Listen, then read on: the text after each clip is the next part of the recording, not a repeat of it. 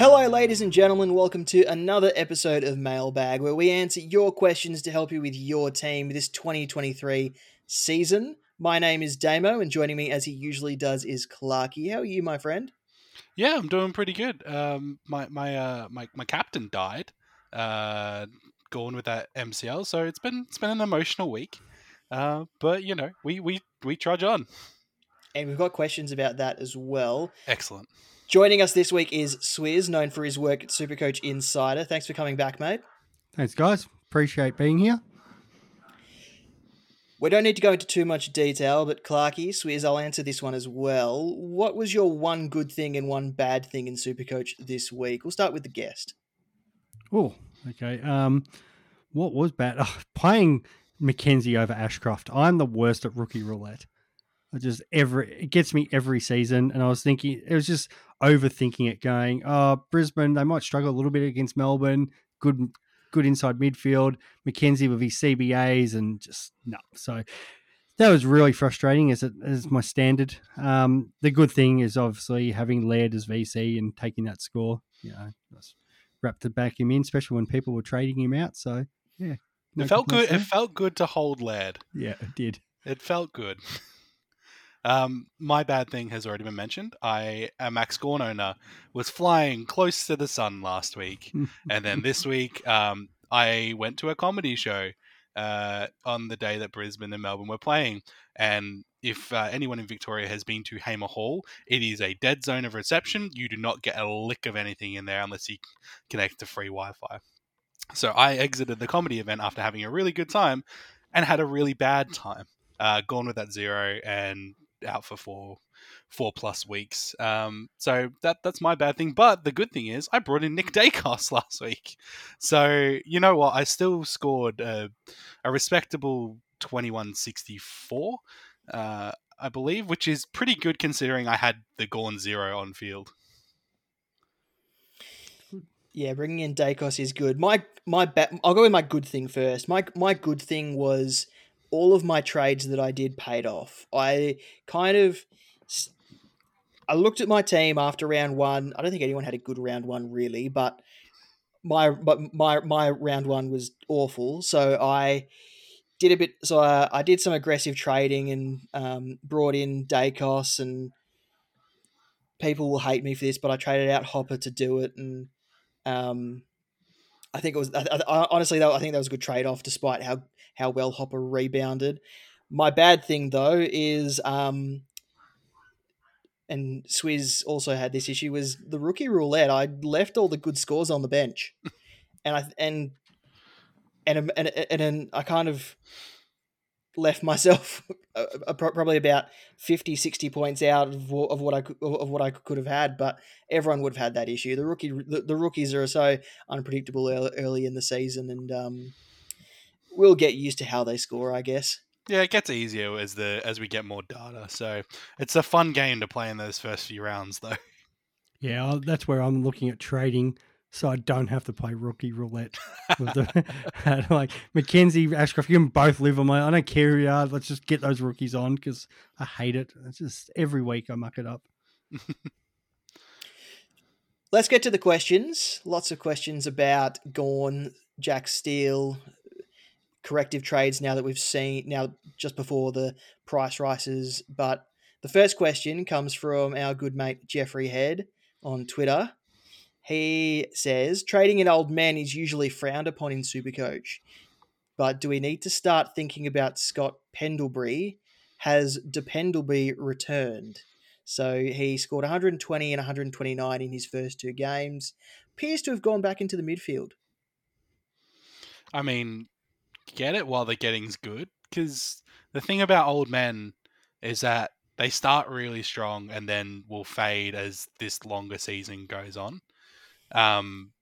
You know, granted, Scott Pendlebury is an absolute grade of the game level of skill, so I don't necessarily dislike it, but it wouldn't be for me. There's just other people that are ahead of him that are both cheaply priced and kind of more attractive in the long term. And at 520K, you'd want to bring him in to keep him. Yeah. And you don't know if he's going to keep that role for the whole season. You don't know if he's going to keep that output for the whole season. Given his age, there's a chance he gets rested at some point. He started the season well, and I don't blame people for jumping on, because I kind of had this same advice last year when it came to Aaron Hall. But I mean, Scott Pendlebury, can you do it at 520 and potentially have to trade him later on? I just don't think that 520 is stepping stone price. Yeah, no, completely agree. I was chatting to Supercoach Mama about this before, and her rule is nobody over the age of 30. I think she's going to break that by bringing in Jay-Z this weekend. But yeah, it's like those guys. There's as good as some of those players have been, and superstar, and in Pendlebury's case. But yeah, as you've said, the rest is always there. There's always the option that they might move him down a half back, or even we saw like Heppel's a slightly different story because he's not in the same form as Pendles. But when the game could be won, or they might need to inject speed, or there's different things that are going on, there's possibilities that Pendles could be subbed in games later in the year. So, yeah, I just want to stay away from players like that. And the other thing is it's 30K to get up to LDU. Like, it's not that much. Yeah. That was going to be my next point, which is LDU is probably on some of the hottest form in the game at the moment. So if you're getting someone while they're getting good as a potential keeper, I'd probably go LDU. And if I already had LDU around the 500 price, I don't think Pendlebury, you could do worse at this stage of the season and then adjust accordingly later on in the year if you had to, because if you're scoring 120s every week, then that's something that, you know, you can't really look past either. Next question comes from lots of people. Who are the best Jack Steele and Max Gawn replacements? So I've singled out three for both of them. I've said Darcy Cameron at 465K, averaging 120 with 103 and 137 in his first two games. Jarrod Witts, 124 average, 140 and 108 in his first two games.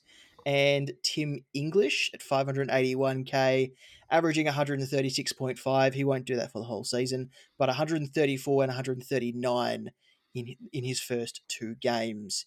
Anyone else that we should be considering in the ruck line to replace Max Gawn? Absolutely zero. None. No, that covers all of them. And just to add a little bit to Darcy Cameron this week has been bucketing down in Melbourne. Big chance there's going to be a lot more stoppages, and Richmond's lost three of their better scoring players from this game, plus Broad on top of that. So there's going to be more points going around as it is. So if you're going to jump on Cameron, definitely now's the time. And he's got a pretty good ruck draw coming up. And Jarrod Witts, watching him on the weekend, he actually got beaten by the double team of Draper and Phillips. He probably wasn't his best game. And Setterfield was kind of roving to his, the hit outs because they knew when he was going to win them. The Bombers set out beautifully in the midfield. So I was like, if that's Witts' one of his worst games and he still scored 108, he's going to be really solid for us. And he looks much fitter because he's had the extra preseason. So I think it's those two. And English, you know what you're getting. You're getting a guy who's going to average 125 until he gets a concussion or an injury or, somebody sneezes near him. I think it's probably the biggest question that I've had is between Darcy Cameron and Tim English because, unfortunate injuries aside for Tim English, I think without a doubt he's one of the best in-form rucks in the competition. Even after he came back from his injury last year, he was still somebody who, people traded out. He came back and then it was like, oh, well, I need to get him back again. So I think it's... You're trading off in your head between that cash and that output. I would say, and the rule that I made for myself, I think, was if I'm scoring 2,000, 2,100 with that Gawn zero, then it makes more sense to me to bring in English at the moment, who's in better form, 2 scores of 130. Coming up, he is playing Oscar McInerney, who we know is a bit of a negating ruck, but he scored 139 in a loss, and a pretty bad loss as well to St Kilda, and against Rowan Marshall. So if you're looking for cash and you need more cash to upgrade elsewhere, I think that's when Darcy Cameron becomes the obvious option.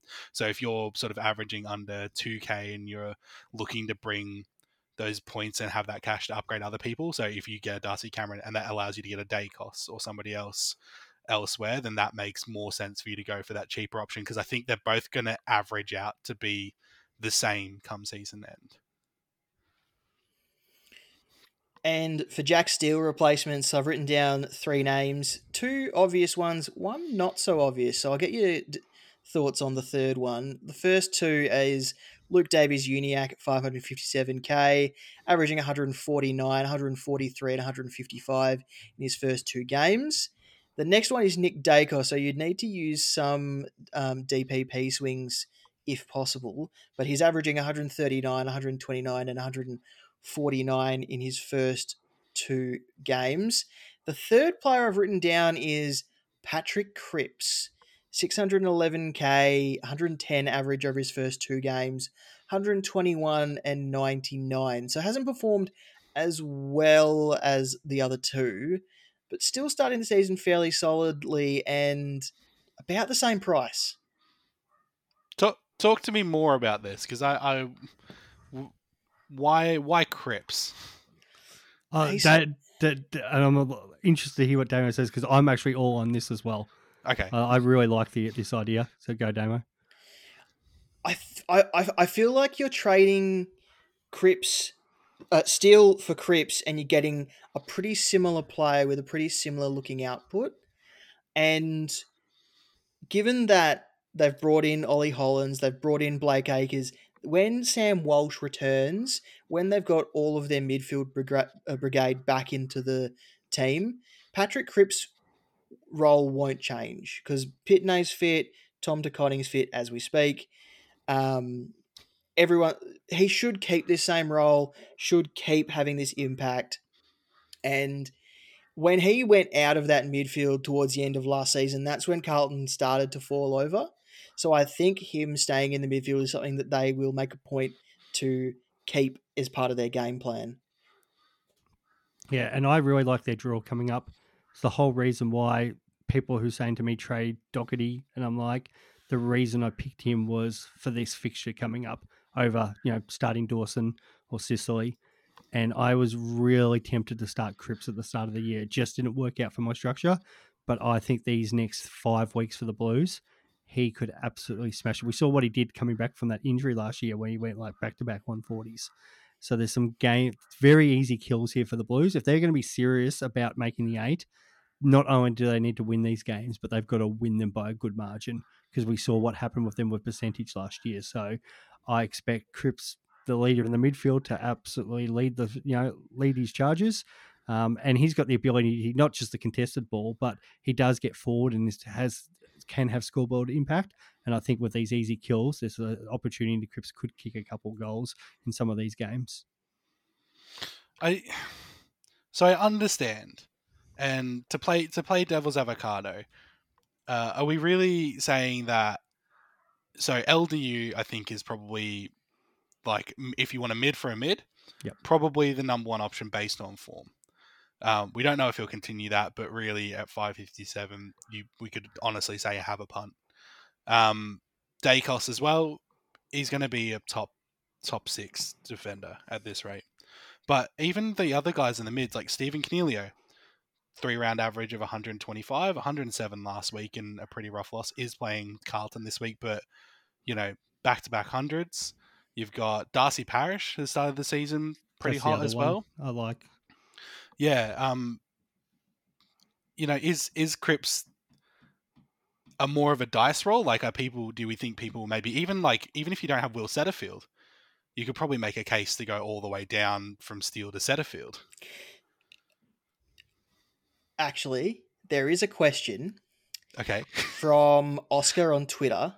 He has the question of, should I trade Jack Steele to LDU or should I bank some cash and turn him into Will Setterfield? He's leaning towards LDU because it's premium for premium and he already has Callahan and Hopper. Okay. So, yeah. So I guess it comes back to the question of utility. to answer like the best Steele options. I do like Cripps, but I think you probably look at LDU, right? Like a keeper for a keeper. So even Cripps, you know, you want someone that is going to be a keeper. I don't know yet if Settergoat can keep up with that scoring, but I'm enjoying owning him. So I think it's a really tough one. So I just don't know that Cripps is at the top of my list. I think it's a really interesting, and there's definitely some statistic to back it up as a selection. Hey, it was just a name that I threw in after looking at a few things when this question came, when these questions came through, and he's one that sort of stood out to me as someone that I'm probably going to target later on when I start doing my upgrades, and I just liked him as a direct replacement for Steele at around the same price. So there might be someone else that people like. Some people might be looking at, like you said, a Darcy Parish, but it's all around the same price. It's really awful that we just have so many good selections that we could bring in. So yeah, I mean, to go back to the second question that we had, I think I'd probably say, you know, it depends on what you want to do between LDU and Setterfield. And it probably comes back to the point that I was making about the Gawn replacements, where it's, I think if you're at a certain level, you can kind of go, well, at least if I get Setterfield, I'm making the money to go a stepping stone while still having decent scores, and he might even become a keeper. With LDU, it's kind of a like for like, so you're replacing the points on the field. So it's really what it enables you to do around it if you need to make any other changes. I'd probably go with, my gut says LDU, just because we've known this about his ability for so many years, and we've been waiting and waiting, and I think North fans as well, waiting and waiting for this moment where something clicks, and you know, they seem to be just doing it at the moment. And you're trading a keeper for a keeper if you go Steele to LDU, whereas if you go Jack Steele to Will Setterfield, you're potentially walking into another trade later down the track that you're going to have to use. But in saying that, Will Setterfield could be this year's version of Steven Coniglio or Will Brody or one of those guys. So we just don't know until the season progresses. So, but LDU feels like the safer option at this point, unless you're using that money to upgrade a failed mid-prices somewhere else, which leads us to our next question. What is the advice on Tanner Bruin? 52 average, 58.46 in his first two games. His heat maps against Carlton and Collingwood has him almost entirely on a wing. He was getting centre bounces during the preseason matches, but he's not getting that role now. So yeah, you might say his role is being Bruined. Oh,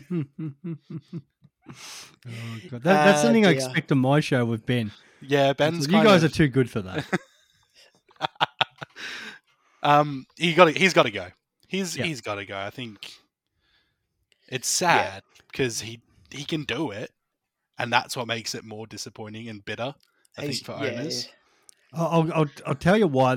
The problem I had with him is there's always an attacking winger and a defensive winger team set up. So that's why I was more hot on, say, Finn Callahan, for example, because he was playing on the attacking wing. Bruin's playing as the defensive winger, and I think Max Holmes was the one getting outside when they weren't playing him and, you know, getting some CBAs there as the attacking winger. So you just don't want that wingman who's playing a defensive role, and that's unfortunately Tanner Bruin's game at the moment. And he's not performing above his price point, so before he loses money or before he stagnates where he is, it's better to move him to someone who is at least going to get that cash injection, because when you started Tanner Bruin, you probably didn't think of him as a keeper. You probably thought of him as a stepping stone, but it would have been a happy accident if he averaged 90 plus in your forward line. The only positive out of it is that there are two really good options who are within $50,000 to go to. And I will say it out loud before anyone goes back and checks the tapes. We did say Jack Ziebell was not a great selection compared to some options. Now that we have more information, as is the case with all of Supercoach, holy cow, Jack Ziebell's a great option at the moment.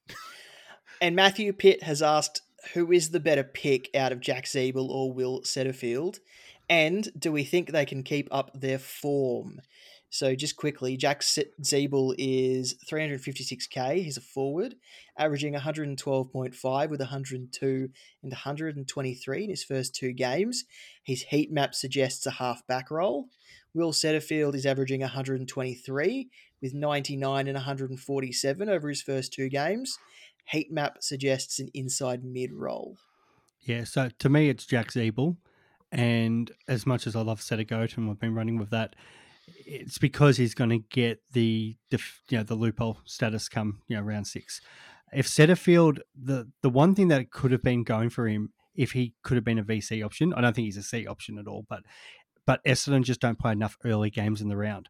So if they were playing Friday, Saturdays, I would have been very comfortable jumping the VC because he's shown that he's got the ceiling to go 140, and then that would have put him ahead of Ziebell for me. But because, a lot of their games are Saturday night or Sundays, that sort of diminishes his value less to Ziebell, who we know who's got the role. I'm not even worried about Aaron Hall coming back and taking it because they've got Sheezel next to him, and why would you want to change up what they've got the setup, especially when they're winning and they've got this gun kid which is giving all their supporters hope. So Sheezel's playing that Aaron Hall role anyway, and he's not really eating into the Jack Ziebell role. So Jack Ziebell's a great option. Personally, because of how my team is structured, I've gone Setterfield over Ziebell this week. That doesn't mean Ziebell I won't potentially bring in at another point down the track when he's potentially a premium, but Setterfield has come into my team this week, but both options are going to be great. Anyone who is on the Twitter sphere and follows our great leader, the Lek Dog, he has a nice little table that shows Ziebell's scores with and without Hall, and Hall with and without Ziebell. So looking at it, you're right. Sheezel's basically playing that role at the moment, and Ziebell's kind of doing what that suggests he will do. I got to say I'm with Swiz, though. They kind of put it in the perfect way where I think at the moment, so my personal trades this week have kind of really had me thinking about who is going to be top defenders outside of Nick Daicos. Because I have to get rid of Bailey Dale, and to be honest, I'm really struggling to make a choice on who to roll the dice on, like Redmond, Sard, Sicily, whoever. Realistically, moving that money around and bringing in Ziebell in the forward line with the idea to bring him in as a defender when we have the data to show he's got a halfback defensive role is super valuable at this stage of the season, because you know that you can move it back there and you can work your trade planning around it. So I think that puts him just a little bit ahead of Setterfield in my completely objectiveness of it. He would be the number one choice, I think. I do want Ziebell, but I can't bring him in just the way my team is. Yep. I might just push him in somehow next week just because I need him. I need it. I need the points. Fraser Kenny has asked another question. He wants to know, after two rounds, who are the must-have rookies? So before we started recording, I put together a table and got both of your inputs on this. So I've put all of the rookies, or most of the rookies, into four columns. The first column is must-have. The second column is recommended. The third column is give or take. And the fourth column is not required. So if you've got one of these people in not required and don't have anyone in must-have or recommended, and you don't have any other trades to do this week, I'd recommend moving one of those guys to one of the must-have or recommended guys. So if we start in must-have, we've discussed Harry Sheezel, Will Ashcroft, tick, Connor McKenna, Ruben Jinby, and Cam McKenzie.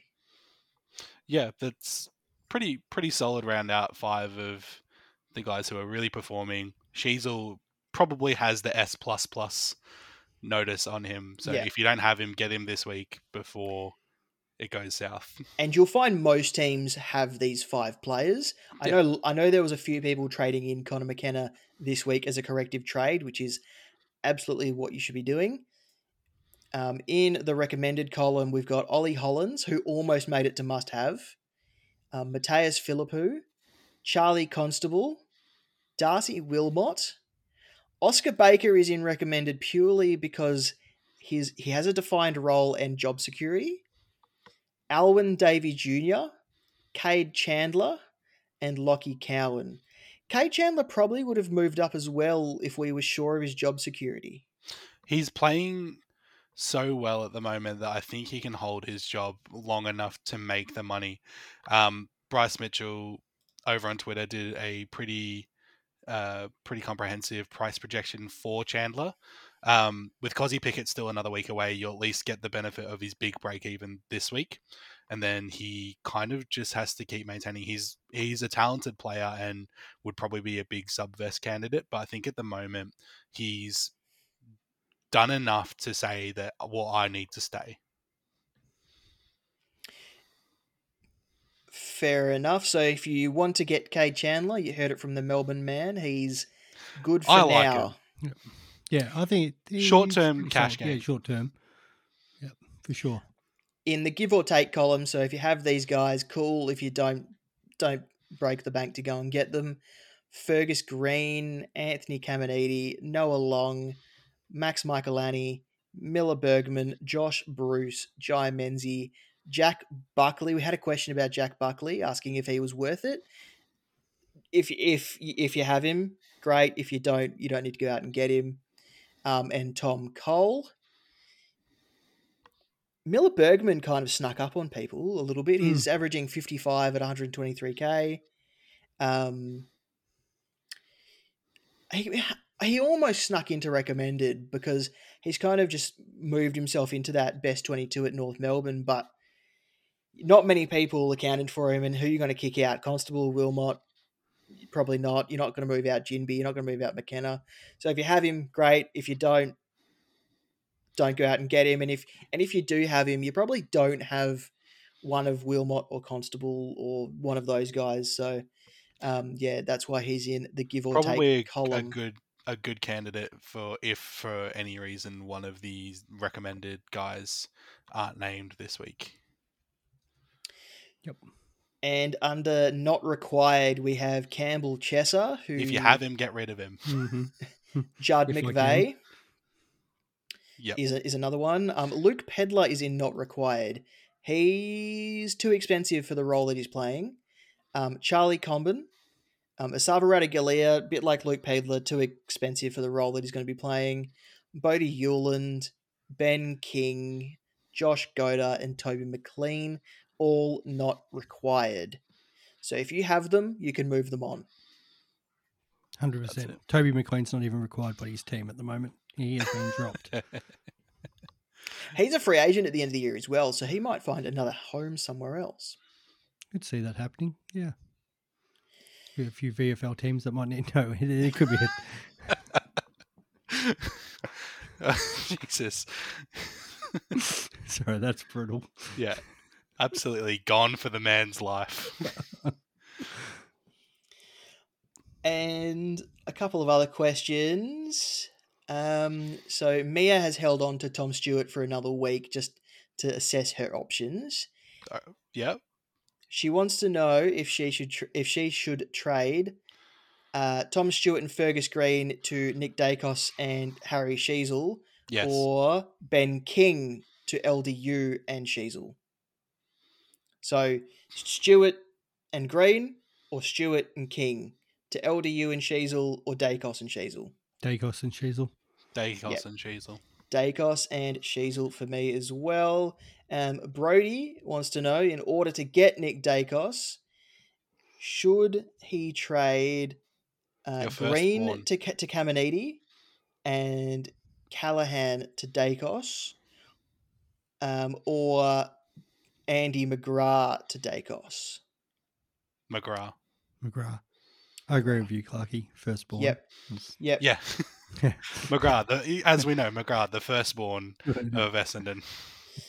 All right. And our standing question, as we usually finish off every week, who is our VC and C options this week? This might surprise you, but my answer remains the same. Daicos. I guess Richmond, he could have 40 disposals. Richmond with no Hopper, no Short, and no Dusty, and no Broad. Sorry, Swiz, I know you're a Richmond fan. No, I said to Chris, full strength, I was saying it over in the weekend, we're going to beat you. It's going to be a close game. We're going to beat you. And then once all these Richmond players start dropping out, I'm like, yeah, okay, you're beating us by like 10 goals now. And that might be generous to us. It's going to be absolute bloodbath. It all depends on the weather here. If it continues to rain, I'm going to go Darcy Cameron. If I believe that's how I'm going to probably go and bring him in. If it does start to dry up a little bit, then it's Daicos. But I think they're the obvious ones. Talking to Ben before, I know he was asking me, and Chris was the same, about potentially Bont, because the Dogs really need to rebound this week against the Lions, and I think Dunkley is going to get attention. So, yeah, Bont's a fairly good one, but I think a lot of people are going to go Bont, and I'd rather take a Collingwood player against a Richmond VFL team. Bond as well looked like he was the only person trying last week, so I think we can probably safely say that he's going to do that again this week. Yep. What do we think about James Sicily against North Melbourne as an option? You wouldn't go James Sicily over a Nick Daicos or a Bontempelli, so it's probably a non-factor there, but he's another option I would imagine. And then captaincy.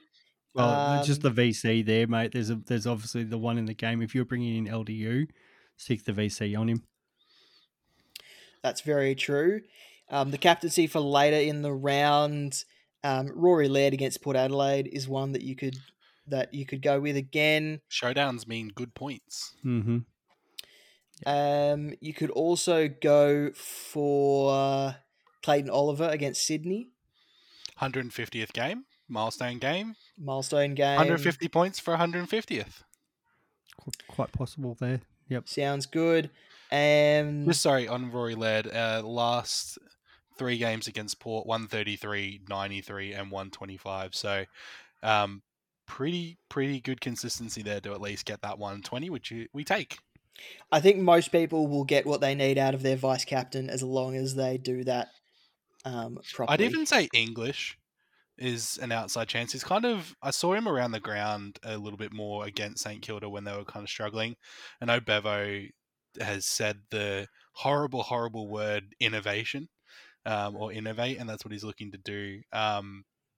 But English, I think, could be a real potential to be Max Gawn-esque, where they could probably use him a little bit forward or behind the ball, maybe a little bit more during play. Which means more possessions and using him to move the ball forward. But, you could do that and then just straight see Nick Daicos and still be fine. Agreed. The couple of quick ones with that one is Tom Green against Carlton. I legitimately think Green's is a captaincy option these days because he's probably as safe as houses. You're getting probably 115, 120. Yeah, well, they get the towed up the other way last week against West Coast, and he still went 106. So I think he's moving into that backup if you didn't have any other options for whatever reason. So yeah, one to think of. And we know what Marshall did to Draper in that preseason game, and MCG, St Kilda's 150th year match. So it's a massive match. This game is always played at Marvel, and because of the event they're playing at the MCG, they're expecting a big crowd. There's a potential there for Marshall to go absolutely massive. Mason Redmond against St Kilda last year scored 144. And at the moment, St Kilda seem to just be giving free points to defenders. And that's probably because... Look, I know this is just football and not Supercoach talk, but holy crap, St Kilda have three amazing forwards all under 20 years of age, which probably contributes a little bit to why the defenders are getting more points, because they're young kids, but they're absolutely killing it and they're getting the ball fed to them a lot. So there's going to be a lot of contest down there. So I don't mind Mason Redmond as a cheeky little look in. Yeah, I don't mind that, mate. That's a good one. And that's what we were talking about even Setterfield before.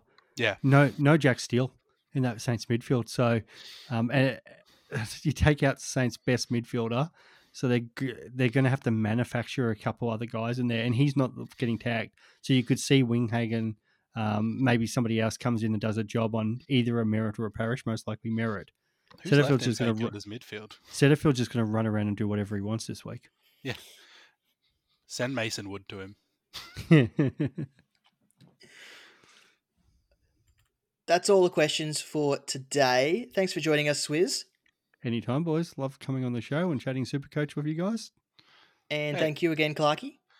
It's always a pleasure, especially on these Supercoach Insider crossovers, which are happening more and more.